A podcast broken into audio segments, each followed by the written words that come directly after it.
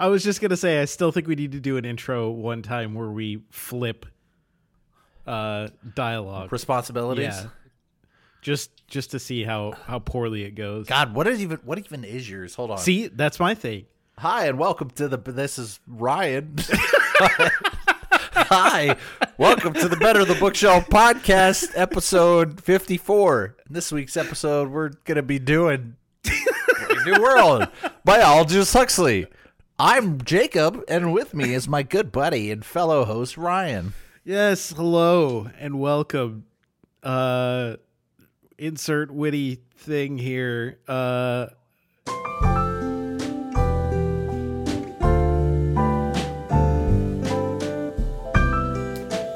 and welcome to the Better the Bookshelf Podcast, episode 54. In this episode, we are talking about Aldous Huxley's Brave New World. I am Ryan, and with me is my good buddy and fellow host, Jacob.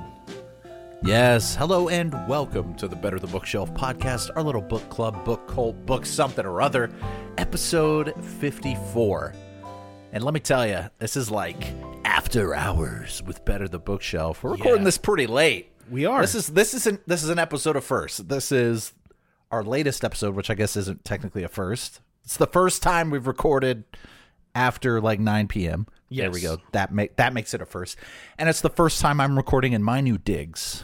Yeah. Technically speaking. So that's exciting for me. I'm excited. I've got some acoustic stuff set up. I don't know how good it's going to come out. I got some tinkering to do with it. But yes, welcome. Episode 54. This episode's going to be interesting. I would like to say it's a standalone episode, but honestly, I feel like so much of what we're going to be talking about today is going to relate back to our previous episode that it would really be doing yourself a disservice as a reader if you hadn't gone back and read 1984, listened to the upper episode, because this is kind of the counterplay, I feel, to our previous episode. We're sort of just getting all our dystopias out of the way at once. Yeah, definitely staying with a theme with these two episodes of talking about dystopias, although this one is more of a utopian dystopia, if you will. Sure, it attempts to have its control in a certainly different means than 1984, but yeah. I'm getting ahead of myself. This is going to be a pretty standard episode. Some would say it's by the books. I'm so fucking clever. But yeah, we'll tell you a little bit about the author, Aldous Huxley. I'll give you a very super brief summary. It'll be like 2 or 3 words. And then we're just going to get into it. We'll talk a little bit about themes in this book, how maybe it relates to the stuff that we kind of talked about in 1984. I'm sure we'll bring up some present day situations that maybe reflect what's going on in this book. And then, of course, we'll rate it. We'll get to our patented 3, tier 4 if we're getting rid of it, 5 if we're going to give it some soma and have it lay down and go on a soma vacation, 6 if we're just going to have an orgy-porgy. But I don't know if we're going to get there. And then, of course, we'll tell you what's coming up on the next episode. Yes. So if you have not read the book, go read the book, because it's weird to listen to a podcast about a book you haven't read. Unless, of course, this is on your summer reading list and you have no intention of reading the book before you have to go back in the school in the fall. And then, if that's the case, kudos to you for being so smart and listening to podcasts instead of reading the thing. That being said... Is that smart, though? Is that smart, or is that just cheating? It's cheating, right? I mean, it's basically it's a little cheatery. I mean, look, if you're in college... It's a quick read. I mean, it's what, like 160, 170-something pages? Yeah, something like that. You just burn through in a couple nights. Or 270, but, Oh, your version... I have an old version, so mine's like super small text. It's like 170 pages. Yeah, mine's like standard size text, and it's 270... 264. When is my... Yeah, I love old books. I have my versions from 1946. So. Oh, damn. That is an old version. Because this originally was published in... 32. I just saw it inside the jacket. I didn't memorize that. So it's not impressive. Damn. Yeah, mine's from 1998. So... Well, there you go. Yeah. All right. Let's talk Aldous Huxley. He was born in July of 1894... Died in November of 1963. He was a writer, obviously, and a philosopher. He wrote nearly 50 books, which is prolific by anybody's standards. He was nominated for the Nobel Prize in Literature 7 times. Ooh. I just hard stop there. Seven. They ever get one? I mean, seven times. Come on. No, I didn't see in his list of rewards or awards. 7 times. I feel like after 5, they just got to give you one. Yeah, right? You should accumulate. That's like a lifetime achievement, exactly. Nobel, at least like posthumously or something. It's like those Oscars that they honor the people with a career. Maybe that's not the Oscars, but at award shows when they do that. Yeah, like, come on, it's so crazy. But he was also elected to, Companion of Literature by the Royal Society of Literature in the UK. I actually did a little bit of research on that.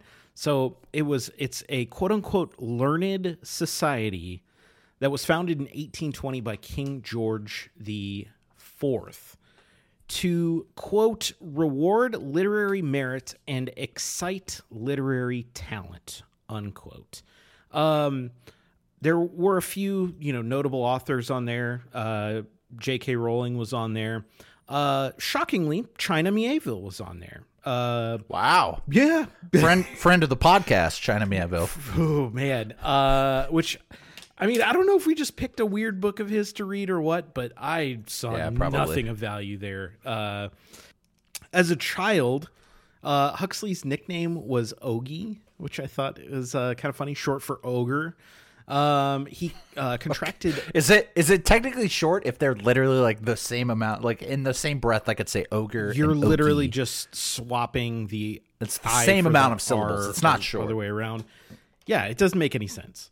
So I just have like some weird facts. He contracted this eye disease that left him blind for 2 to 3 years, and then he was dealing with basically partial blindness in one of his eyes. He moved to the United States at one point, and he was part of he was associated with this Vedanta Society, which is one of those guru meditation weird shit. Oh, yeah. And then he experimented with psychedelics, mescaline, which I don't know. Does that have a more common name? I'm not familiar with that at all. You've never heard of mescaline? No. Oh no, that's like the name. Oh, it's I don't know. It's kind of like LSD. It's kind of like shrooms. Oh, yeah. I've just never dabbled in it's psychedelics. Like peyote. I'm pretty sure it's peyote. Well, the interesting thing, and the reason that I mentioned that is, so on his deathbed, where he's suffering from laryngeal cancer, Huxley wrote to his wife and requested that she give him LSD, which she did, and he died later in the day, not related to the LSD. But are you sure it wasn't the LSD? I mean, over the cancer, it could have been, but logic dictates it was probably the cancer. Fun fact about Aldous Huxley's death, it was pretty overshadowed because it was the same day that President Kennedy was assassinated. So yes, I was going to mention that at the top, November 22nd, 1963. 1963. Jinx. Yep. Yeah, and I mentioned at the end of last episode that one of his last books, Island, was sort of a utopian complement to this book, Brave New World. So, kind of an interesting guy. What things did you pick out for your summary?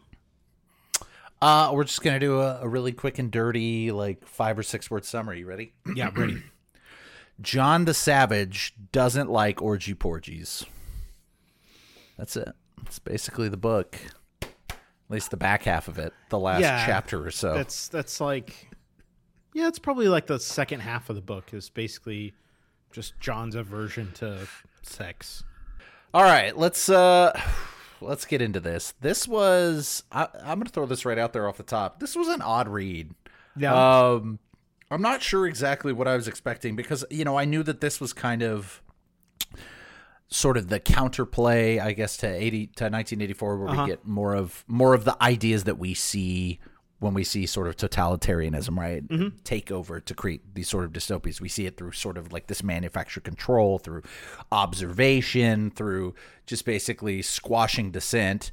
And then you have this book, which is a little bit more interesting because you're kind of manufacturing away the sort of room for dissent. You're sort of creating like an overabundance of pleasure in an effort to sort of dissuade people from, I guess, ever really rising up or attempting to question the authority of the people that put them in place. And it definitely reads a little bit less like, I don't know. I had a hard time getting as like into this one, as sort of like entracted with like these ideas that were going through, as I did with 1984. Was that kind of a problem that you had in this, or am I just strange? 100%.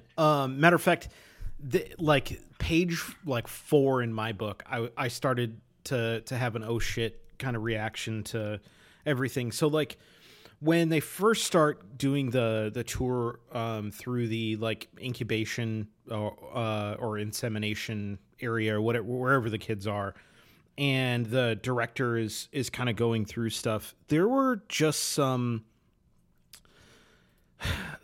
choices that like Huxley made that I was like, oh no, this could be poorly written.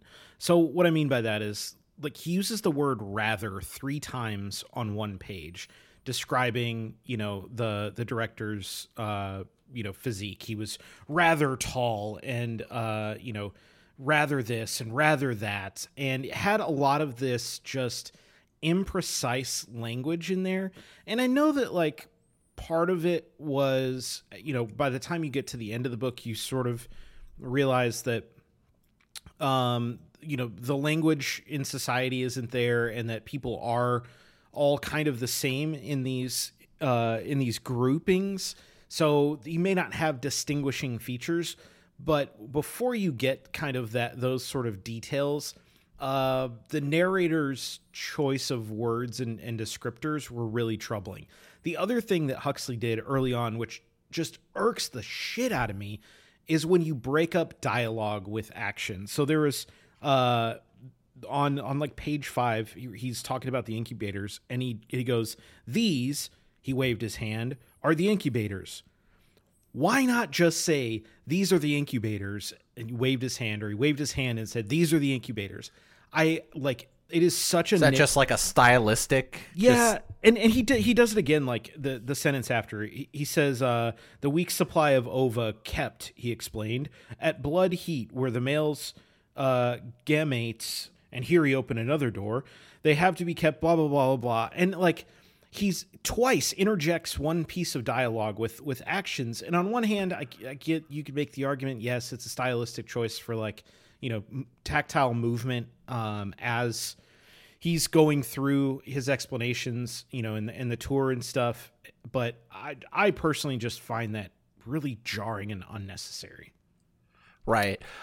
I think the whole thing that kind of got me off kilter just from starting out this book is this, beginning seems very forced, right? Like I understand it's kind of like the central idea is this like reprogramming of society, but it feels to me like it's just like, oh man, like how do you naturally start a book that sort of like leads into this dystopian society, right? Do you give sort of a background? And I know you kind of get a little bit of that interspersed in the first few chapters when they're going through all the stuff, but it's basically we show up and it's as though Aldous Huxley is like, we're the students, and he's the director basically just explaining us, all right, here's the idea, guys. So this is how it works. This is how we've gotten to this point, and we're all just going to kind of nod and understand that this is the situation at hand so that the rest of this book makes sense, because, you know, there's not really another finesse way to sort of introduce this idea without just having it bogged down. You know, if it's something where, oh, you know, we meet our characters first, and, you know, we learn about sort of what's going on in his life, and then then, you know, kind of like what 1984 did, where we get a little bit in and then we kind of get more pieces sort of unraveling. We learn basically everything there is to know about the society, sans a few things, like right off the bat, like right up front. It's like, hey, you know, here's this genetic process that we go by to make all these clones, and here's what we do to make sure that they're in the right cast and all this other stuff. And it did feel very just clunky to me, like as a reader, just going in. Because, like, I get it, and it's like, okay, I could, like, you're laying the groundwork for kind of what you're going to build everything off of, because so much of this society, this dystopia, is completely based on, again, the sort of genetic programming, right? Like everything centers around that, like the sleep, basically the sleep programming, all of the like Pavlovian stuff with their kids. Mm-hmm. Like there's no, it doesn't seem like there's any real like force like from the government to really like suppress these kind of things. They've moved past. I mean, you see at the end whenever John kind of has the blow up at the hospital that they do seemingly have kind of like a force to help with this, but it seems like everything is done sort of on a higher level, right? It's not just like forced coercion, like you better listen to us or we're going to send you to the gulag, right? It's very much like, well, everybody's happy because this is the role they have to play and they've been programmed to be happy for that, which is an interesting theory. I think it's definitely a more interesting and subversive sort of like idea to kind of look into and sort of be curious about. But man, the way we kind of just like get into this book, we're right off the bat, it's just, okay, here's all the specifications of this program and what we do, and here's this process for how we manage to, Bokhanov's or whatever process that we can make 17,000. And I'm just like, oh my God, man. Like I did not, I was a little bit, by the time we got past all that and we got on to, Lenina and all that stuff, I was honestly relieved because it was pretty much a slog the first like three chapters. Totally agree. I think the amount of exposition was arduous, but I will say, I think the like whole like tour thing is a very clever way to set the stage. I just think Huxley's execution of that was probably a little bit long-winded. I mean, certainly. I mean, like we get what, three chapters of this basically, where we're 3 or 4 chapters until we meet Mustafa, and then it kind of like branches off. So yeah, I mean, it was effective in a sense of like, okay, here's kind of the central premise of how we manage, everything else is secondary. Once we kind of have created this process, getting rid of all the history and all this other stuff, that becomes easy. So it's really important that we drive this home. But yeah, I mean, it was one of those things like early on I was struggling with this book. And I was genuinely concerned at first because I like looked at this, I was like, oh, this is gonna be a quick read. Like I'm gonna jam through it. And then the first 4 chapters took me like 6 hours because I just kept like putting it down. It's like, oh, I'll come back to that. And then afterwards, I would say the last like 12 chapters, I just blew through in about 3 or 4 hours. But yeah, the one thing that I did walk away from the first part with though was a very uneasy feeling about this whole society, right? Because they're very like sort of the interaction and all that stuff is very upbeat. But what they're talking about is literal brainwashing and genetic manipulation. And those are like very disturbing concepts, but it was presented in such like with such levity at some points that it just, you knew that he was setting something up that was, I thought, going to be, a little bit complicated psychologically throughout. I think the book lost that steam for me. Like it set up something that never really like paid off in that way. We kind of got made a weird turn. Yeah, we kind of it did. I will say that was probably the second part I was going to get to, but before that, the one thing I think that it did really well accomplishing in the first section of this book, despite it being kind of a slog, is setting up this kind of like moral, like what you're reading and all this thing, like as an external viewer, you're saying like, oh, this is awful. This is obviously like morally corrupt and immoral to do to human beings. But at the same time, it's like, well, as far as like your dystopian societies go, I mean, if you're literally programmed from birth to, to serve a role in the society, to derive happiness from it, and you're given these sorts of things that sort of induce that happiness, like I can understand that sort of side of like, are they a moral society versus something like in 1984 where it's just strictly you have forced coercion, at a knife's edge or, at the end of a gun, your life will be forfeit if you step out of line. This one seems it's more so they, you know, I mean, for example, it's like, oh, these guys, you know, like Bernard, it's he's constantly kind of like questioning all this. And the biggest threat is, yeah, we'll send you to Iceland. It's not like we're going to erase your existence that ever existed. It's just like, yeah, well, you know, we'll send you off to this place. And it's basically, you're not going to have the comforts, you know, it's kind of like an exile, but we're not going to kill you or anything like that.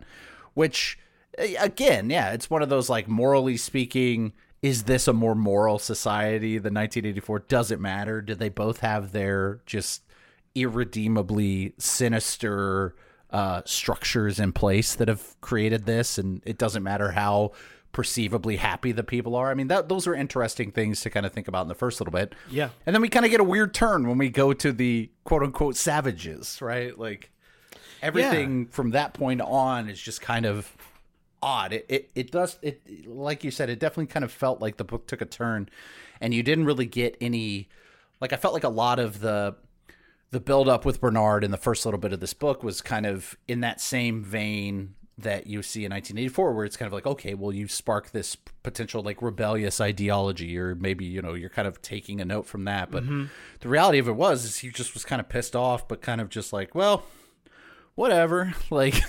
It didn't really seem like he was very, I don't know, very motivated beyond anything outside of, I guess, you know, humiliating his boss whenever he got back with John the Savage. Yeah, and even that didn't make a lot of sense, right? Like, on one hand, you can understand Bernard's, like, feelings of, like, being ostracized, you know, for having like a gamma physique or whatever, you know, I think it said it was like 8 centimeters shorter than, you know, whatever. And sure. Whatever. Right. Like you could see a little Napoleon complex. Yeah. You could see him, how he'd be a little angsty. On the other hand, I really struggled with his desire to go to the reservation. Made no sense to me whatsoever.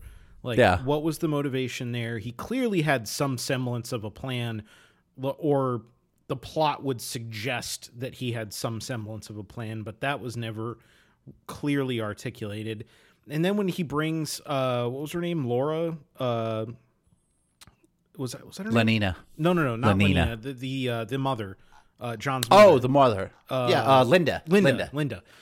He brings Linda and John back. Like, I mean, I get to like get back at his boss and he's got this ammunition, but like, that wasn't his motivation. At first, he wanted to just bring John back, and then he saw Linda as like the leverage to get John there. At least that was how I read that. And then it was just sort of this added bonus that Linda and the director, you know, were the ones that were at the reservation, and he was the one that left her there. Had made a baby, or were parents, shunned for being parents. So that entire turn, like John's presence, like with Bernard, did like he just sort of appears out of nowhere. It doesn't make any sense whatsoever. And then from there, the whole concept of the book really shifts away from this like sort of analysis of like a dystopia. Like 1984 is really a book about the dystopia, right? What happens to people in that system when they try to go outside of it. This book is not so much that, because the stakes are really low for Bernard, other, you know, than getting shipped off to Iceland, right? But even at that point, once he comes back and the director's basically out of the picture, there really isn't, you know, up until, I guess, at the end. Mond, with that whole situation after the hospital. But I just, it's like Huxley was started writing one book and ended up writing a completely different one. And I think that he tried to pull in like a lot of Shakespearean themes. Like, I don't know if you've ever read The Tempest, but this very much like feels Shakespearean, in its sort of adaptation of themes from The Tempest, but it didn't start that way, and it sort of was misleading and confusing, and I think also at times really just poorly executed. The other thing that like I really struggle with in any kind of literature is like the idea of the savage, right? And like the whole idea of like the reservation. Did you have like a reaction to John like sort of being labeled the savage? I don't know. It's just odd. I mean, the whole I get to some extent that the reservation was kind of like a mixture of, I guess, society outside of this influence with, I guess, like a continuation of native populations within the U.S. But it, I don't know, it was just odd, honestly. I mean, like you said, it was, this book feels very uneven. The first bit is just sort of like bombarding you with all of these sort of like scientific things they're doing and the process by which they do this. And it's interesting, but it's kind of like a slog. And then, you know, it completely changes gears, and the whole rest of the book, you know, it did feel like you weren't really building to anything. It was very anticlimactic. Like at the end, you know, it's, oh, we're supposed to be building towards something. And really it's, you know, Helmholtz and Bernard gets sent off. And then John is flagellating himself at the lighthouse, and all the people are coming out having an orgy, and then he just kind of kills himself. I mean, the whole it was odd too. Like John as a character was like kind of odd too. The whole like interaction with, or just the obsession with Lenina, and like none of that felt correct. I don't know. None of it felt like it was like natural to me. Like the whole time I just still had to go like why is this happening? And even when she, you know, when it finally sort of like reaches a climax and he's like, like she goes in there to try to sleep with him. He proposes to her, and she like runs to the bathroom as he's trying to attack her. And then he's sort of like repenting and reading Shakespeare. Yeah. It's just nothing really pieces together very well in this book. I'm not sure exactly what, I don't know, maybe it went over my head, but I'm not sure exactly what the overarching connection that John was supposed to have, other than just being sort of an outsider and just at opposition of this programmed society. Yeah. My assessment is very much the same. I think when you look at the like totality of the book, and I feel weird like summarizing it this early in the episode, but you know, if you look at the totality of it, it is really an incoherent, incohesive work. Where I think that like this book has value are in like the smaller interactions, right? So like take the scene with, you know, Lenina, you know, dropping trowel, and like, you know, examine just that scene on its own, right? And I think that like you could talk about like the differences, you know, between that societies have, you know, with sexuality, right? And you have the whole concept of monogamy versus polygamy, basically, or actually I don't even know if polygamy would be the correct term.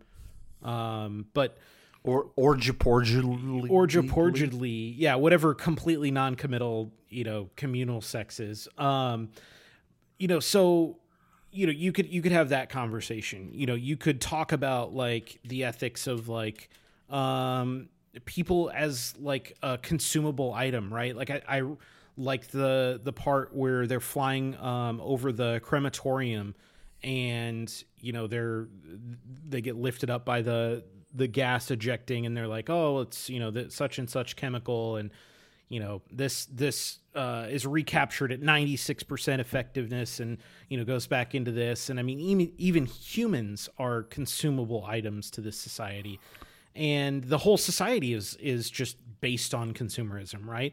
There's the concepts of, you know, oh God, you don't mend. I wrote like mending. You have to keep just buying and consuming. Yeah, so you could have conversations about commercialism, right? I mean, shit. Sure, America is ripe for that kind of comparison. But again, like, and we should get into some of those things. I don't mean to just like throw out a bunch of shit all at once. Oh, for sure. But like, when you have those things, that's where this book has something of value to like drive a discussion. But in its totality, it's really hard to like look at it as a narrative, you know, piece and say, you know, this is a resilient work of fiction that you know, should be required reading, and it is required reading for some reason in a lot of places, because I don't think it fosters the same amount of like conversation as comprehensively as like 1984 did. Right. No, I agree. There's a lot of, I don't know. I think it's definitely, if you're trying to, as a reader, sort of get perspective on, you know, big literary works describing a dystopia or the things that are most attributed to kind of the negative aspects of our culture or society as a whole today, I think it definitely works as a complement of ideas, because, you know, it's hard to look at a piece of work like either this or 1984 entirely and say, yes, this is the playbook. This is, you know, people that would seek to control, that would seek to enact this level of power following this, you know, to a T. I think it's very important that the ideas are recognized, that you can't just have the blunt instrument of power that, you know, forces people into situations, and over time you will simply just wear down the resolve or the resistance, and mm-hmm. then you have a complacent society versus we're going to instead focus people's attentions elsewhere, you know, have them constantly focused on excess or of, you know, indulgence. Yeah. And through that they become complacent and will no longer sort of work against us. So it's, again, there's interesting stuff in here, but it's such an up and down book, man. It's such it just feels like two or three separate little microcosms of stories that don't really, that have a very tenuous at best sort of like connective tissue between them. And I don't know, I'm not going to lie, I was a little bit disappointed when I put it down at the end, that yeah. I was anticipating a little bit more than just kind of, I mean, honestly, if you're looking for the most informative and interesting bit, you could stop at chapter 4. Like, you could stop at chapter 4 and really get everything that this book has to offer as far as control. I mean, there's stuff later on, the whole, you know, mass production, like you said, just sort of the how you view individuals as a commodity, right? And how they kind of worship Henry Ford as this god. That was an interesting little thing that I thought was cool in here. The sort of god worship of Henry Ford, and they even, you know, it's the Model T and, you know, all their like church pseudo services where they're high on soma and just praising Henry Ford before breaking out into these mass orgies. Yeah. So I want to say one thing, and then I kind of want to break down into like those little things and talk about a few pieces. But one of the things that I think, you know, if we talk the comparison between 1984 and this one, I mean, 1984 was, or the society of Oceania was hinged on both commercialism and, well, I don't want to say that so much. It was about consuming resources and about fear and death and war, right? To keep power. This was, as you said, about sort of keeping people happy. Matter of fact, there was that one quote that the world is stable now. People are happy. They can get what they want, and they never something they never want what they can't get, or something to that effect. And so you have these very different concepts between these dystopias for, you know, maintaining control and power. And I think that one of the interesting things between the two books was that 1984 and Oceania seemed to be more focused on keeping the ruling party in power, whereas this society was more about just keeping the day-to-day stability and like productivity in place. And I think that those concepts have their real world, like, you know, footholds, right? But I think the thing that's like more likely to happen in society is, you know, we're probably more likely to not revolt in, you know, a Brave New World type scenario. because we're heading there in a lot of ways, right? With just modern conveniences, it's funny to think about, the similarities in some of the like socialization and all of that kind of stuff compared to like 1984. I mean, there are parts of that didn't feel as real to me as this did. But it was interesting to look at kind of the two different control structures that were in place in the novels. And then you mentioned the church scene or what would be the church scene, the first orgy. Did that scene struck me, I think, more on a personal level than like anything else in this book. Okay, do tell. So, I grew up in going to Lutheran churches, but then we also went to these non-denominational churches. And there were a few in there where you'd get the youth groups where, people are crying, the lights are down low and everybody's, singing this song and over and praying out loud and just these very visceral moments. And, same thing with some of these non-denominational churches, you'd have people, yelling out or, there was one family at this one church that would speak in tongues, which was just insane. Oh, literally. Oh Lord. But the thing about, the thing about that whole orgy porgy thing, is just how of an apt description that was for me. Bernard felt so apart and fake in that situation where everybody else is having what seems to be a very real, emotional thing. And I've never actually in Blankets that Craig Thompson, graphic novel, he talked about kind of being apart from some of those religious experiences, but Bernard in that moment made me think of myself, all the years that I was going to church and all those weird experiences. And it's I'm here, so I'll participate at whatever level just, gets me through. I mean, yeah, it's just the whole thing is I don't know. It's just kind of a big mockery, obviously, on sort of our, as far into the future as this is, and kind of with the technological advancements sort of playing God, that it kind of eliminates the sort of organized religion, but you still kind of see that need for sort of a centralized figure or ideology. And, you just get the absolute insanity of this whole, I mean, that was probably, you come off of the first 4 chapters or so, and then you get into this scene, and that was just one of the first ones that I was just like, okay, all right, this book is just kind of completely all over the place, and I'll just be along for the ride for it. When they have hymnals to Henry Ford, their god idol for inventing mass production, I don't know.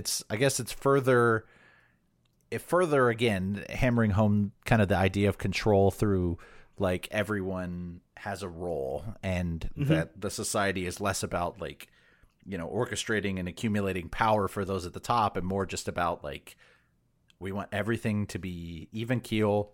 We want everyone to just be working and doing their thing and not rocking the boat and living in what we have sort of genetically engineered harmony. The one thing that I think was interesting about the whole Ford thing is you have to think about the timeline of when he wrote this, right? So, I mean, vehicles are just really getting a foothold, and at that point I don't think that cars were they were around for sure, but they were not an every man can have one of these kind of things. They were getting there, and Ford and all of his contemporaries really revolutionized transportation, military, and all that kind of stuff. And that's a huge step forward in so many facets of life. So it is sort of appropriate that he did pick Ford as that figurehead to, you know, change the naming convention of the dates even. Who would it be now? Who would it be now? Who's responsible for changing the world so much? Or Bezos. Bezos. Oh, hail Bezos, Lord of you better watch your mouth. Yeah. Yeah. I guess I better. Yeah. Amazon signs my checks, so I guess I shouldn't be too critical. No. I do think that it'd probably be Musk. I mean, who else in art has that like universal sort of cult of personality? Like there are people that I'm sure aren't big fans of Elon Musk, but I can't imagine there's like too many haters. No, and I mean like, he's revolutionizing the car industry. The electric car thing doesn't interest me so much as just the like autonomous driving stuff. I mean, I've driven a Tesla once myself and been in one a couple other times, and I mean that technology is astounding. And bringing that to market will change the world again, for transportation. The fact that SpaceX can land the rocket that it launched, stuff into space so it's reusable. I mean, that's astounding technology. And for all his character flaws, whatever. Henry Ford wasn't a terribly noble person either. So. I'm just saying, I'm on the pre-order list for the Cybertruck. So, oh God, I forgot about that. Let that be a testament to how I feel about our Lord and Savior Musk. So after Musk, AM. Yeah, I will say I was impressed with how they just lobbed off the top of the crosses. So it's just a T. Yeah, it's just a T. It's clever. That is a very industrious, effective and clever thing to do. I really liked that. There are some nuggets in this book. Listen, I know it sounded like I was kind of shitting on this book, and it's probably not going to be as high on my list as maybe I would have thought coming in, but there are definitely some interesting nuggets in here. Yeah, so I wanted to ask you what you thought about like John's character. So one of the things that I did struggle with, and I really couldn't come to terms with, was John the savior at the hospital, trying to get the workers to not take their soma, right? And then him at the end, basically torturing himself and obviously eventually killing himself. Though those two like facets of his character didn't really make sense. I mean, he did have the intellectual conversations with Mond, in the middle there. Which I want to talk about. Okay. There was a quote, a little section in this book that really like stood out to me that I thought was incredibly interesting little nugget that I earmarked it. Okay.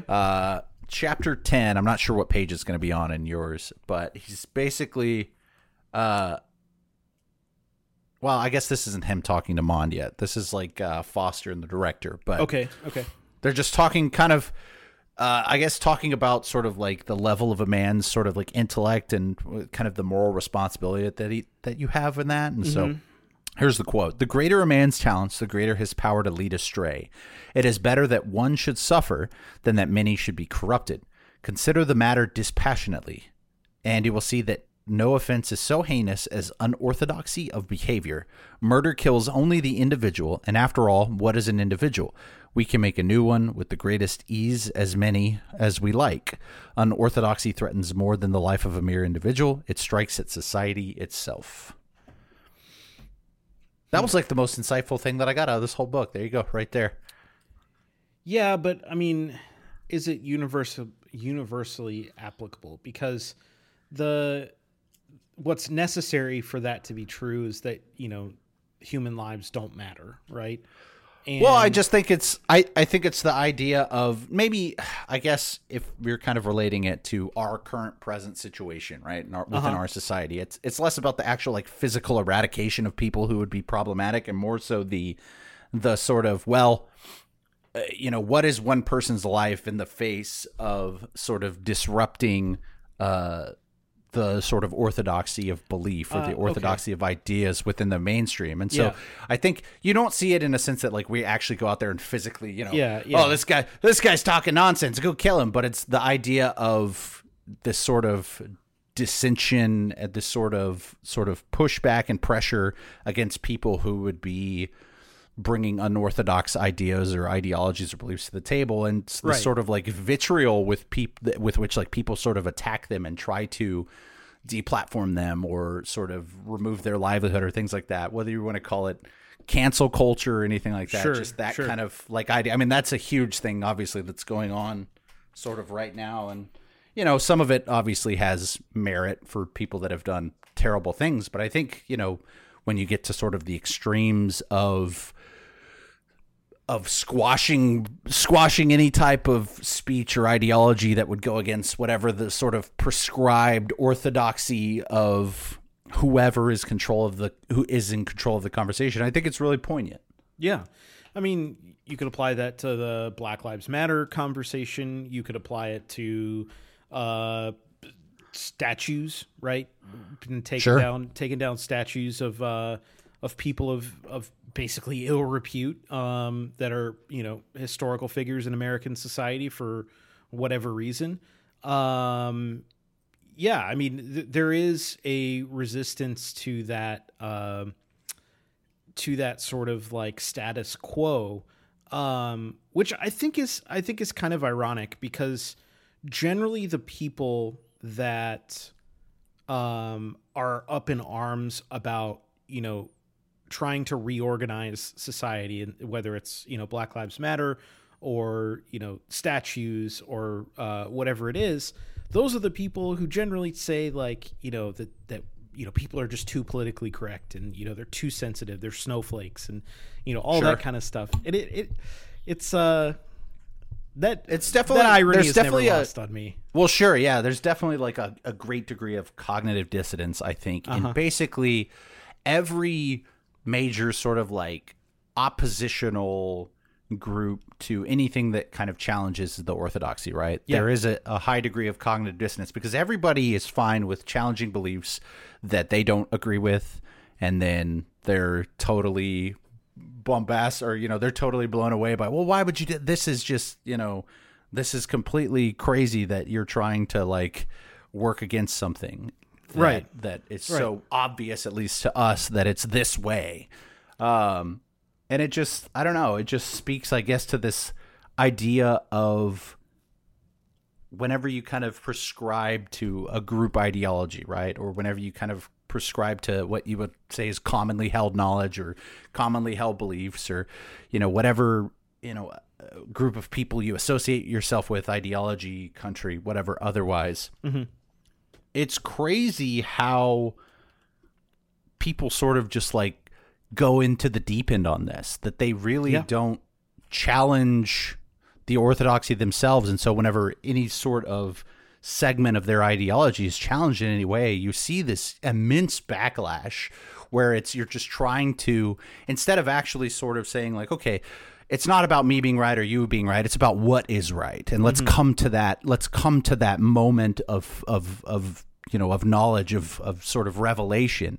And instead of that being the response, it's very much like, well, I have to basically take everything away from you because you can't have a platform to keep saying this or keep doing this, or I'm going to try to ruin you so that it invalidates everything that you're saying. And it's crazy. Yeah, you see it. I mean, you see it on the right, you see it on the left, you see it everywhere. And it's the most, I wouldn't say the most sickening thing going on right now, but from an ideological standpoint of trying to take things as an individual, right, and try to form sort of a consciousness around what works, what doesn't, what should we do as a human being in the world that we live in order to kind of progress within your life, but also to help others around you.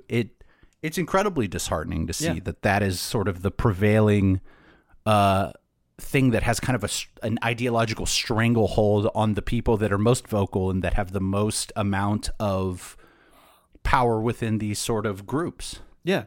I mean, it's kind of, to borrow a concept from this book, it's sort of infantile, right? In the sense that, like, if you are not capable or willing to question your own beliefs, to hear somebody else's opinion out and, you know, weigh the validity or, you know, wade through the gray areas to find a middle ground, you know, in a specific situation, in, you know, relationships, in, you know, society at large, it's infantile. It's ridiculous. And, you know, the tribalistic, you know, mindset that people have when it comes to some of their beliefs, you know, I think it makes for a weaker society. And, you know, I honestly personally think poorly of people who don't, you know, think about their own opinions of the world. Mine have changed dramatically in the last like 15 years. Sure. And they continue to evolve. And part of that is just, you know, trying to hear other people out, trying to read. I mean, you know, John in this book makes the comment that, you know, reading Shakespeare gave him words that expanded his feelings, right?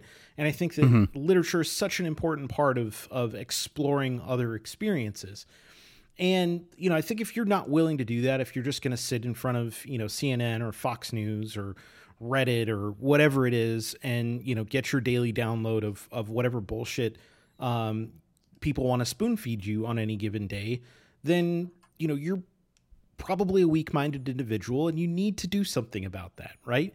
Right. Nobody should ever be a fixed, you know, person. Certainly there are traits, honorable things that I think, you know, you should try to fix in your character, you know, being honest, being trustworthy, you know, those things are good things, you know, but having static beliefs or opinions is just, it's not one of those things.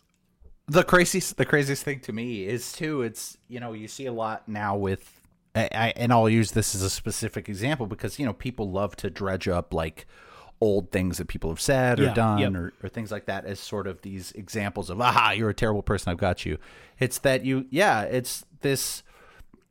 you're sort of giving value to people who immutably express the same thing for years, decades, whatever at a time, as though that is something to be valued. It's like, well, he's been consistent, right? This guy's been consistent, so we can trust what he says, versus people that, you know, I feel one way, and over the course of a year or two, maybe my thoughts on that have changed. Maybe I've had new experiences that illuminate a different perspective. Maybe I've encountered people that have a different perspective on that. Maybe something has happened. And it's crazy to me that the room for people to adapt over time, to express ideas over time without this sort of like hypocritical, well, that's not what you said, so basically, you know, you're just trying to say whatever, you know, there's no validity in what you're saying. To, again, this idea of shutting down the individual through whatever avenue you can anytime that there's sort of this like challenge against the orthodoxy. And I firmly agree, you know, with the same sentiment that, yeah, if you look at kind of the formative years of my life throughout college and post-college and leading up, yeah, I would say that probably the last 5 or 6 years have not had as much movement. But prior to that, it was, you know, it was every you know, few months or every few years, when you're going through all these experiences as an adult for the first time, you're experiencing new things, you're being introduced to new people, and again, you're just sort of evolving as a human being. And honestly, anything you say or do or think prior to, like, you know, 30 is just kind of fucking pointless anyway. if I'm being honest, it genuinely is pointless, because even for me, I guess I'm full of shit because I say, yeah, I've been basically the same the last 5 years. Hell, the last 2 years, I've gone from being completely single to having a kid and another one on the way. And like my entire worldview has completely shifted. The things I want in life, the things that I want out of the future, for our society, for my kids, for all this, it's completely incomprehensible to the way that I viewed, you know, society or life, you know, just as little as 2 years ago. And so expecting that level of just conformity and not ever adapting is it's unrealistic to human nature. It's unrealistic to an individual trying to, I guess, better their situation, to better their understanding, to always be learning. And yeah, I think literature, you know, one of the things too within the last 2 years is how much reading we've done. Yeah. That certainly has changed a lot of perspective. I know we've gotten to some like really, you know, difficult subjects in books. And it really, you know, even just having a dialogue between us, not that we have, you know, terribly different experiences or, you know, ideas or anything like that, but even just the small differences in the things that we value, the things that we look and can find in these sorts of texts has been absolutely enlightening to me. So yeah, it's that I think is one of the most worrisome nuggets outside of, you know, the whole, sort of programming a society and genetically modifying a society. It's like the end goal of that is to create this idea where the individual doesn't matter and they're expendable for the sake of sort of this society norm and this orthodoxy. And I see that a lot today. That's the most poignant bit of sort of dystopia that stood out from this book to me, right? You know, it was a lot easier, you know, bashing you over the head in 1984. Where it's like, oh, surveillance, yeah, that's a big one. Oh, sort of the disruption and doublethink and sort of the manipulation of language, yeah, that's a big one. But this one, it's definitely a more sort of subversive idea. But just that to me was the biggest, I guess, tie-in to sort of how I feel in life in general and the way things are going right now that I got from this book. Yeah, you know, I think one of the things that is really interesting is that like concept of losing the like individual as an important thing is antithetical to like American culture, like or at least the origins of America, in the sense that like, you know, we were fighting for independence from you know, a lack of representation, right? And all these conversations, you know, whether it's Black Lives Matter or whatever it is, they're really just battles for representation. And, you know, what is more American than that struggle to be noticed as an individual? And yeah, I think once that's taken away, once we, you know, start to beat down, you know, others' right to seek those things out, then you do sort of start creating this society where, you know, sort of the greater good is what's important and not, you know, what's good enough for all of us, you know? Yeah.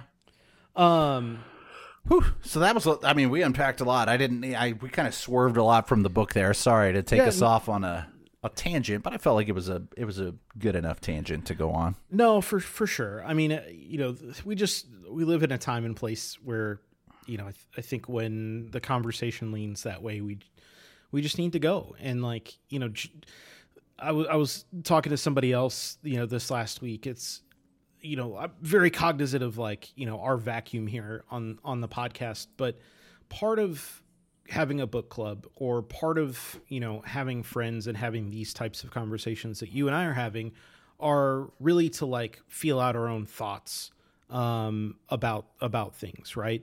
Absolutely. Iron sharpens iron. Mm-hmm. I mean, I feel like that's the best way to approach self-betterment is to surround yourself with people that are capable of expressing ideas that challenge what you think.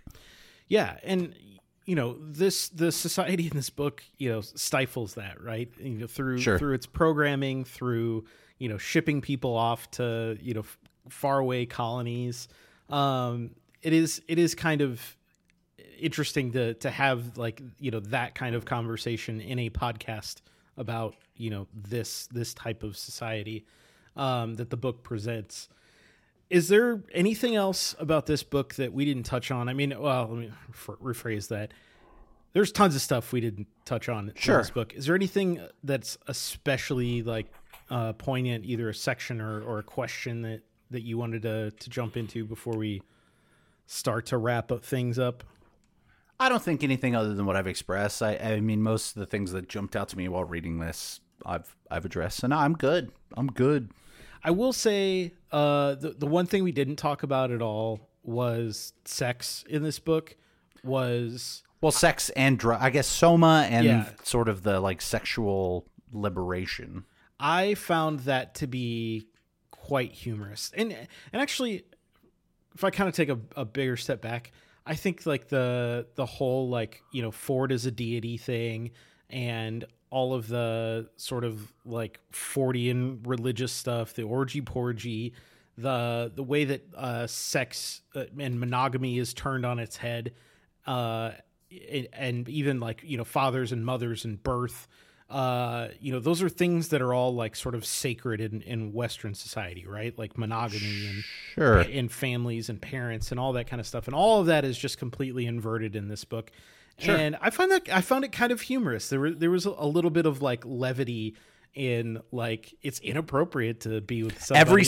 Every sacred cow that you could piss on in this book, whether it's families, whether it's sort of Judeo-Christian beliefs or sort of the Judeo-Christian family beliefs, whether it was sort of you know, anything just within sort of the caste systems unofficially within society, whereas this is more just like hard programmed and everybody's happy, consumerism, and every single thing that could probably be lambasted about Western societal culture is, it's not off limits in this book, which you know, I will applaud him at the time for writing something like this, because I'm sure there was plenty of blowback and flack that he took from this. Absolutely.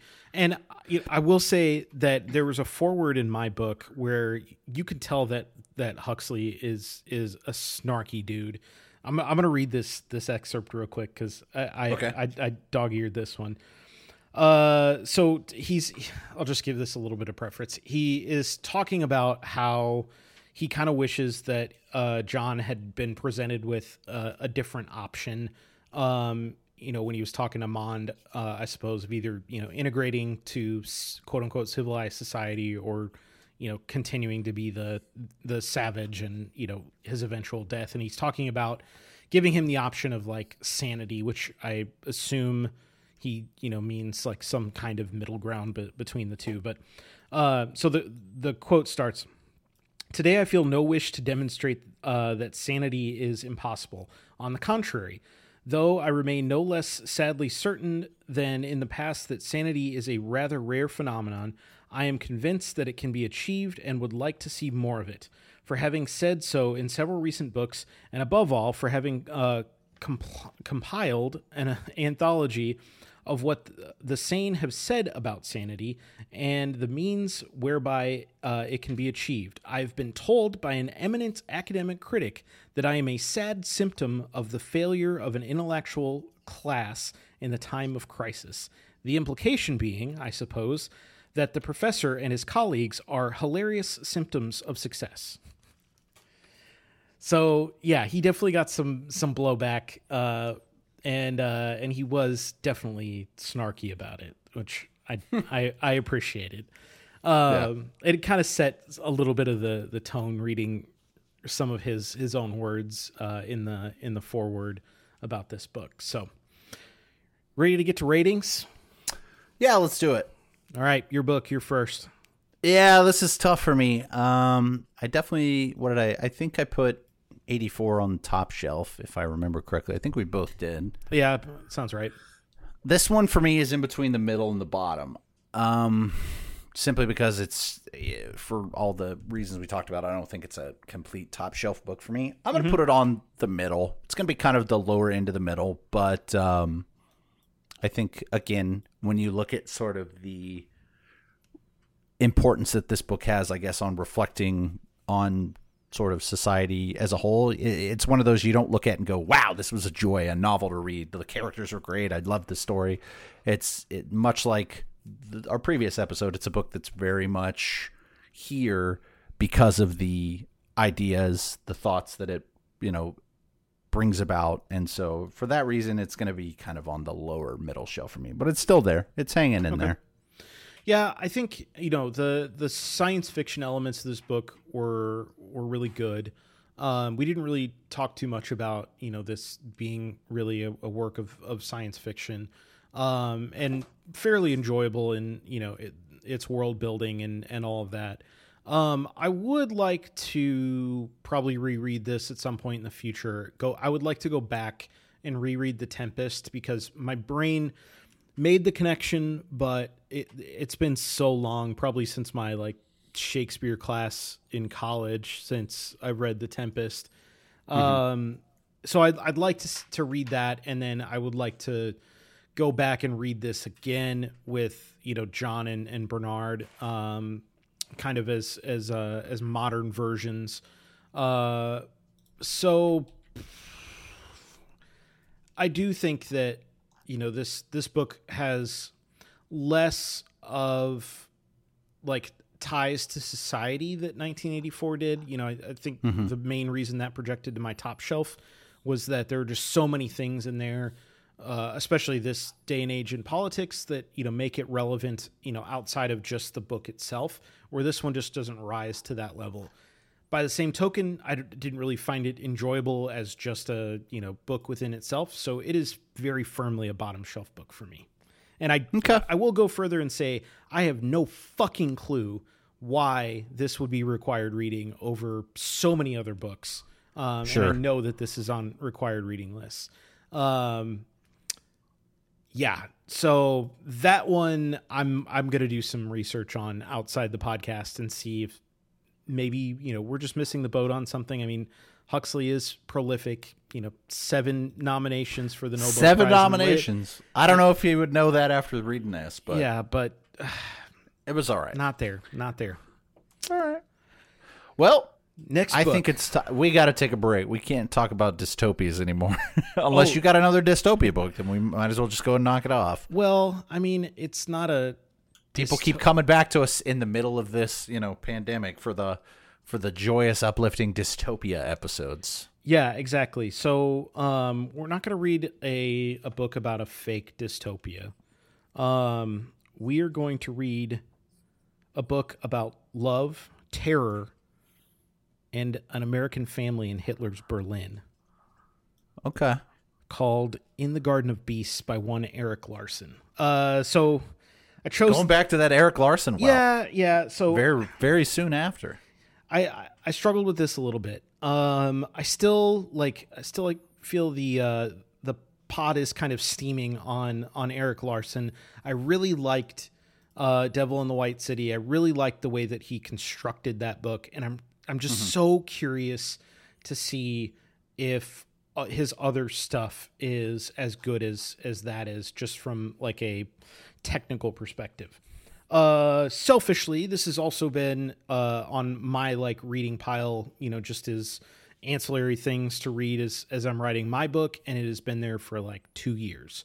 And so I get to knock out, you know, kind of 2 curiosities with one episode, as it were. So that is my pick, In the Garden of Beasts.